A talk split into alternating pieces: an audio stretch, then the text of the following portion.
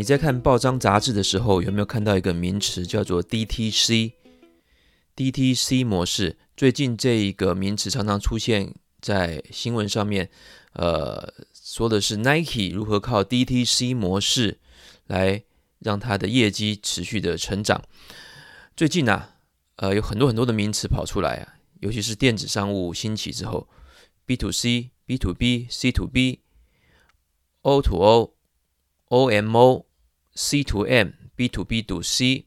大家是不是被搞得这个头昏眼花，呃，眼花缭乱了呢？啊，确实是有点这样子的感觉。不过这些名词有的时候还有，还的确是具有它独特的意义的，也值得学习。今天讲的这个 DTC 模式是什么意思呢？DTC 的英文缩写的原本的还缩写之前啦，是指 Direct to Consumer Direct to Consumer，字义上来讲就是直接触达消费者，直接触达消费者。定义呢就是直接触及消费者的一种模式，也就是它跳过了批发商、零售商或任何的中间商。通过自己独立的虚拟通路，直接面对消费者出售商品的模式。简单说，就是把经销商、通路商、中间商全部都把他们去中间化了，跳过他们，直接服务你的客户，直接经营你的客户。我们今天就用 Nike 为例子来说明这个 DTC 的概念。事实上啊，除了呃，Nike 之外，世界各大品牌，特别是欧美的品牌，都在采用这种 DTC 的模式。你知道世界前三大的运动服饰品牌是哪个？哪三大吗？第一大不用说了，就是 Nike，它的市值呢高达两千一百亿美元，这是我今天查的哈，这个用 Google 就可以查出来了，它会帮你算出来，在二零二二年四月十七日。Nike 市值高达两千一百亿美元，第二名你可能就想不到了，是艾迪达吗？还是 Puma？还是 Under Armour？啊，第二名是 Lululemon。Lululemon 啊，在台湾的知名度也许没有那么高，它是一个加拿大新兴的品牌，一九九八年才创立，它比 Nike 晚了二十六年，比 Adidas 晚了四十九年。它的市值高达四百七十九亿美元。事实上呢，它才是它才是一个真正 DTC 这个的代表，因为它从一创立开始就是采用这种直接触及消费者的模式。那第三名是 Adidas，它的市值是四百一十七亿美元，四百一十七一十七亿美元。而我们今天把焦点放在 Nike。因为 Nike 它是从传统的经销商模式、中间商模式、实体开店模式转型到靠虚拟的 DTC 模式，所以它有它的这个值得学习的地方。下一次我们有机会再聊 Lululemon 它的全新诞生，然后创造着它的 DTC 模式怎么样能够在二十，在这个一九九八年到今天大概才二十年的时间。就能够爬到世界第二，这非常惊人，非常惊人啊！那简单说，传统的 Nike 这些球鞋店，你一定都遇过。当你想买一双球鞋，想买这些产品的时候，你常常在逛这个逛夜市，旁边就有一家经销商啊，比如说是 Momentum 啊，摩曼顿的这个各种鞋类的这个经销经销的系统，或是在一些百货公司啊，有一些呃直营或经销的这些门店。那传统就是靠这种呃各国的分公司、各国的经销代理商来卖呃 Nike 或是各个运动品牌的衣服鞋子，就会有个很大的问题，就是很有很多很多的库存，有时候庞大的库存压力会让公司喘不过气来哈。比如说前两年这个 Under Armour 就是被库存无效的库存所苦，所以传统零售业。如何让产这个库存能够快速的周转，是生存的这个要件。不过呢，越来越庞大的销售，越来越庞大的这个经销组织，就会第一个降低库存周转的效率。另外，你的资金会积压，另外呢，就是这么层一层一层的经销结构，你会丧失了很多的利润，因为他们要呃要控管他们，要管理他们。要这个各国的经销团队、业务团队去维护这样的通路系统。另外，你的产品到了末端通路，这叠加上去的这些成本，就会让产品特别的贵啊。所以，不如你直接经营，直接透过自有的网站去销售，利润是更高的。那 Nike 呢，很早就看到了这一点，所以他在这个呃消费者的行为改变的时候，在互联网呃大力发展，还有电商社群网站。这个风靡全世界的时候，赶快就进行改革了。你可以在呃同时联想一下，呃，我们上前几集讲到了，比如说家乐福它的转型就相对的比较慢哈，就没有像 Nike 转型的这么好。好，那我们看一下 Nike 是怎么做的呢？它是行业中首批将 DTC 提升到整个集团战略目标的一个企业之一哈，他明定的在公司的政策要逐年提高网络销售的比重。他在二零一七年六月提出了 Direct Customer Offense，就是直呃直达消费者的进攻计划哈，就是这个翻译字面上翻译哈。那公司的经营状况，特别是它的股价反应就非常好啊。他在二零二零年。的疫情期间哈，三年之后又再提又再提出一个加强版的哈，叫 Customer Direct Acceleration，要加速执行 DTC 的计划，来强化他对 DTC 直面消费者模式的一个承诺。我们看他是怎么做的哈，这些名光看名词是没有用的。我们看他是怎么做，他大概在一六一七年的时候就提出了创新改革的路线，譬如说不要再只放。把产品放在运动产品了哈，哦，应该是放在全场景、全场景的覆盖，在任何场合都应该可以穿 Nike 的鞋。所以过去我们小时候看到了，就是一个球星 Nike 啊 Michael Jordan 啊跑跑起来灌篮的这个非常男性化、非常强强强调这个呃 power，强调这个男性主义，或者是说运动人运动员的这个坚毅耐力。速度感的这种形象，也许就要淡化了。我们在一般的社交场合、休闲的场合、生活日常都要穿，所以呢，他刻意的去模糊运动跟时尚的界限，这就是他一个中间的一个双倍创新计划。那另外，在二零一七年推出这个计划还有什么呢？就是双倍研发计划。譬如说，在生产的流程过过程呢，是不是能够把时间减减半？加速反映对消费者的需求，加大对这个呃数据化啊数位化的投资，譬如说怎么样利用生产的自动化，还有跟机器人公司的合作。所以不止喊口号，它要在产品本身的创新、模糊运动跟时尚的界限之外，也要生产的流程能够减半，加速的发展。另外呢，它还有加加倍的直接联系计划啊，就重组公司的架构，呃，特别去研发 Nike.com 哦这个官网，还有线下直营的 Nike Plus 的 App，还有相关的这些工具，可以直接经营联系消费者，也同时跟战略合作伙伴，包含经销商一起来合作创新。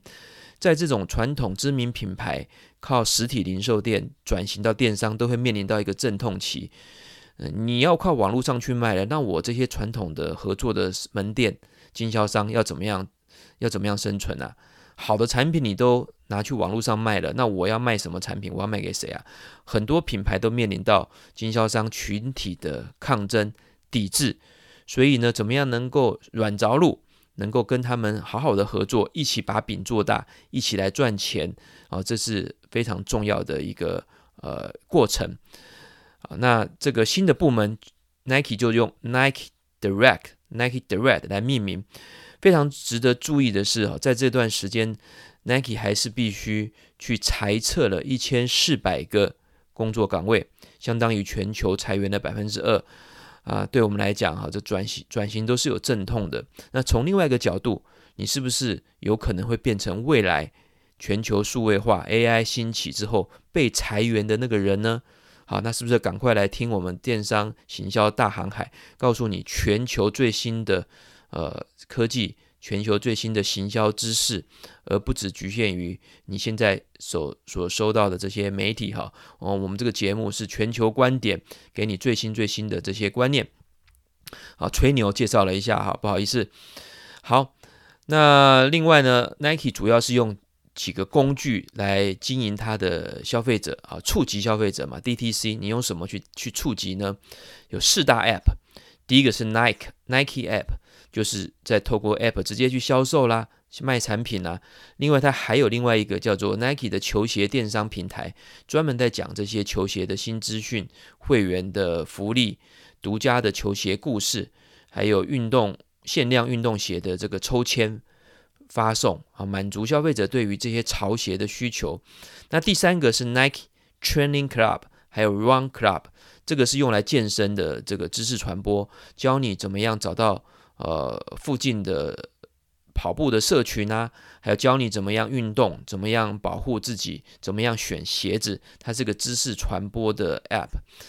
还有第四个是 Nike Athlete Studio，作为跟运动员联系的平台，还有 KOL 打造的专属平台，讲述他们跟 Nike 的故事，进一步扩大 Nike 的影响力。简单来说，就是透过透过各式各样的自有的网站也好。合作的网站，比如说京东、天猫啊、淘宝也好，啊，自有的跟外部合作的平台，还有线下的直营店、体验店，来直接传达品牌的理念，还有透过各大的 App 来联系消费者，啊，强化这一块，把资源投在这一块，而不是呢再去发展传统的这些经销商中间的合作合作伙伴，而是透过这些可以自己掌握的呃虚拟通路来进行。在二零二零年呢，还有持续发展这个计划，推出了 Direct Customer Offense 强化的这个部分哈，名字叫做呃加速加速版哈，加速什么呢？消费者的体验，他把这个呃经销商、供应商、合作伙伴再做一个统统合啊，统达到一一致的速度、一致的品牌形象、一致的产品发展。啊，上市的计划，而不会这个哩哩啦啦的哈。公司的电商是做一块，结果经销商实体店又是做另外一块哈。所以这一块呢是强化整体叫三百六十度的资讯的统合。另外呢，他还持续的去做产品创新、数位转型，去买了、去并购了一些科技公司、数位服务公司，全面导入数位的技术。啊，讲了这些都很绕舌了哈。那更重要的一点是持续裁员。啊，达到两亿美元到二点五亿美元的节省，因为这段时间二零二零年刚好是疫情最严重的时候嘛，全球的门店在。关闭的状况之下，总要做一些止血的动作。因为 Nike 提早了开始在二零一七年就开始做 DTC，所以在这些竞争品牌当中，相对它是在疫情之下影响是比较少的，可以说是两样情哦。它的股票虽然跌了一下子，又开始马上的起死回生，跟它的竞争对手比起来，它相对呃受到的损失是比较少的。另外呢，在二零一九年，Nike 也跟全球的最大电商亚 Amazon 亚马逊合作啊，再透过这个方式来直接销售产品，联系会员，提供一对一的服务体验。这样子做了，它的呃财务表现如何呢？在二零二一财年，Nike 的直接收入就是这个 DTC 的收入已经高达它整体品牌收入的三十九 percent 了。比前一年的三十五 percent 又提升了四个 percent，所以非常可怕的是，我们可以说 Nike 的网络销售 DTC 的销售哦，那也包含它直营店的销售了哈，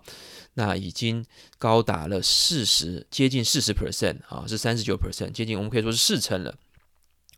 而反映在毛利率上面啊，利润才是最重要的，它的利润率从毛利率从四十三点四 percent 成长到。四十四点八 percent，所以它的 DTC 模式可以说是非常非常成功的。好了，我们讲完 Nike 的这些改革的作为，还有它的成果，我们节目又希望讨论为什么是现在要讲 DTC，为什么这个名词现在红了，它的背景、成因，还有它未来发展如何呢？啊，我们引用了国际顶级顾问公司 Roland Berger 罗兰贝格顾问。在谈 DTC 这个模式，好，来跟各位说明一下。DT 模式、DTC 模式的这个可以用三个方面来阐述哈。第一个就是缩减中间商通路，去中间化，这样子呢可以更有效率的经营，增加利润跟效率。好，那第二个代表的意义是什么呢？就是消费者需求导向，满足消费者的需求。在 DTC 模式之下，你不用透过这些中间商、经销商，你就可以直达消费者，拿到他们的会员资料，拿到他们的数据，就跟我们第一。第一集讲到的好事多一样，他为什么能够在零售店、量贩店当中成功？因为他是最早经营会员制的啊，那他他才够能够透过这样子的方式去掌握产品的呃开发，满足消费者的这个需求。同样的，Nike 也是透过 DTC，它可以直接透过 App、透过网站，直接了解消费者的喜好、偏好，他的点击，他的各种对产品、对内容刊登，就能够反映了嘛。他不需要再透过这么多全世界的这个门门市经销商、中间商，哦，他就能够直接了解消费者的需求了。第三个，它代表了创新行销模式，怎么样？他要做 DTC，绝对得用社交媒体平台，他要用 YouTube，他要用 Google 去下广告，去下广告，他要经营这个 Apple Store。好，经营这个 Google 它的这个自有的 App，各个各种 App，然后去研发这种创新的沟通行销模式，还有消费者的体验，它肯定会有一个很强大的数位行销的部门，还有内容行销的部门，去创造这些呃好的内容，去影响消费者，影响运动员，还有这些全球重要的合作伙伴，都把过去线下的活动搬到了网络上去做。而 Doron Berger 的这个顾问公司的报告也提出了一点哈，那为什么现在谈这个问题呢？因为是有五大的重要驱动因素，五大驱重要驱大需要驱动啊，这又开始讲的口齿不清了。五大驱动因素，这五大呢分别是需求面的拉动，还有供给面的满足。需求面指的是消费者的这个需求哈，因为现在的年轻人。不管在政治方面，在这种产品消费方面，我们都是越来越多的是互联网的原生族群族群嘛，哈，就互联网一开始他们读书的时候就是用网络，用这个上网，用 App，所以这群人的需求跟过去老一辈是不一样了。他们呢习惯上网看资讯，上网买产品，而且他们需要更个性化，而不是大众化的这些产品啊。那他们更重要，更需要这个消费者体验。的这个重要成为一个重要的环节。我有任何的意见，麻烦你品牌直接回我，不要再透过一方的这个传达哈，我直接想跟品牌联系啊。所以就是新生代的诞生。第二个，消费者追求更个性化而非大众化的产品。再来是消费者注重体验。这三点是需求面。那在供给面是什么呢？因为网络的发达跟 App 的发达啊，普及化，让这个公司直接联系消费者。是可能的，所以说过去怎么做不重要，过去已经是过去了。过去没有网络，没有那么多的 App，啊，没有今天的 Podcast。今天我们透过这样的工具可以直达消费者，请你就忘了过去的做法吧。如果你反应还是不够快，你还是沉溺于过去的这种做法的话，你很快就会被淘汰的。所以供给侧的第一个原因，也是我们刚讲的第四个驱动的因素，就是网络使这样子做 DTC 的做法可能。再来就是第五点，物流配送的便捷性跟成本低。现在物流全球快递啊的非常方便，所以直接联系直接。跳过中间商是有可能的，所以就是以上的五个点。好，到这边大家应该了解 DTC 的模式，它的成因的背景，还有它为什么会是一个未来的持续发展的的一个趋势。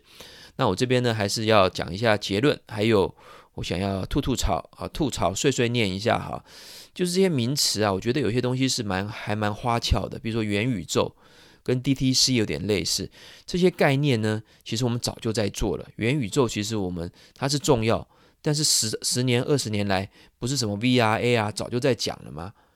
啊，所以我们看到很多电玩，我们不是不需要这些元宇宙，我也是沉浸在这虚拟世界当中嘛。啊，你就看沉溺于这个电玩当中，沉溺于这个骇客帝国哈，这电影当中。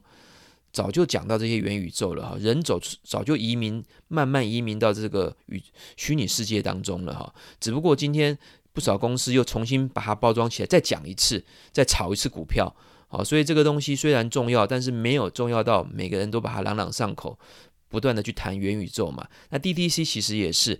虽然说 Nike 用这个模式，哈，那很多业者、很多媒体为了要卖杂志，为了要卖他的这个出版品，又把这些名词包装的好像不得了。再讲一次啊，那我们 Podcast 的没有这个必要嘛？因为我们我也没有收你们的钱嘛，哈，所以我们才可以比较真实客观的讲这件事情。事实上，这个 DTC 早就很多公司在做了哈，不是今天才做哈。譬如说我们讲的 Lululemon 早就在做这件事情，更不要说真正的始祖最厉害的是谁呢？是 iPhone，是 Apple。我不晓得大家知不知道，Apple 其实是网络公司啊。你知道它有多少比重的这个 Apple iPhone 啊，这些 Apple 的产品是网络上卖出去的吗？好，我们来调一下数据给大家看哈。这个它在二零一六年就是世界第三大的电商啊，仅次于 Amazon 还有京东，它有高达四十六点五 percent 哦，Apple 四十六点五 percent 的产品是网络上卖出去的啊。这个是二零一七年。的德勤哈，台湾叫勤业众信，英文叫 Deloitte 这家顾问公司发布的报告。那在二零二一年，Apple 又是美国第四大的电商，这是根据 eMarketer 的报告。也就是说，Apple 它之所以能成功，很大的原因就是它老早就采用这种全球发布会、全球官网、全球直营店，然后让它的这个 Apple 迷迷这个果粉去排队、去销售、去购买。啊，那之后呢，再跟这些各个大电信公司用这种预购的方式，做这个低库存的方式来做 DTC 的模式来销售，所以他不需要用那么多的库存铺到通路上，透过经销商去卖，他透过这一个中央控管资讯的方式，直接经营全球的消费者，所以我们才能够跟全球同步。最近这几天哈，我看新闻又有人去呃苹果的直营店去排队买苹果的产品了，所以我们是很幸福的一群，可以跟世界同步。这也归功于 Apple 早就用这种 DTC 模式来经营全球的消费者，所以 Apple 才可以赚这么多的钱呐。他如果傻傻的还是做了几万只的手机铺到全球的经销商，这个连电信公司、电信店，然后铺到通路市场上再去卖手机的话，那这么多的库存早就压垮他了哈，所以他不是这么做的。所以说 DTC，那麻烦你可以学，除了学 Nike 之外，跟 Apple 才是学真正的重点，或是我们刚刚讲的 Lululemon 啊，才是一个从头开始的。所以结论，如果是数位转型，就是传统哈数位转型，从传统零售店、传统经销商系统转型，你就学 Nike。但是如果说你现在才创业的话，你应该学 Lululemon。不要再走实体商店了，也特别是我们中小企业没有那么多的钱啊，那我们就学 Lululemon，它是 DTC 操作最好的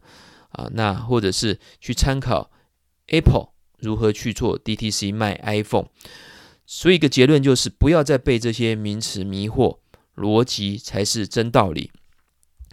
另外呢，我也常常看到，呃，譬如说，呃，这个超商啦、量贩店呐、呃，超市。又采用了一些什么样新的方式，在台湾，呃，扩大他的店的经营呢？开始卖水果啦，啊，或者是卖什么样的这个提供的新的服务？那媒体呢就会说，哇，做了什么样的创新？其实啊，我看一看，这些好像都是日本先做了，台湾的超商才引进台湾，所以这个服务业呢，它没有办法像 iPhone 一样全球同时上市。台湾的这些服务业很多都还是落后欧洲、美国、日本，都是他们的总公司已经成熟了，台湾才移植才使用。而我们呢，却在台湾大肆的报道说：“哇，台湾又有多少创新的，多了不起了？”没有好吗？它只是在地化，它只是 copy 它总公司的一些，呃，或是国外授权公司的一些技术啊。所以我们也希望能够透过网络，我们直接看远一点，直接看国外。全球是怎么做的，而不要只甘心啊，只看到眼前啊，国际视野是非常重要的。好，今天分享到这，下次再见。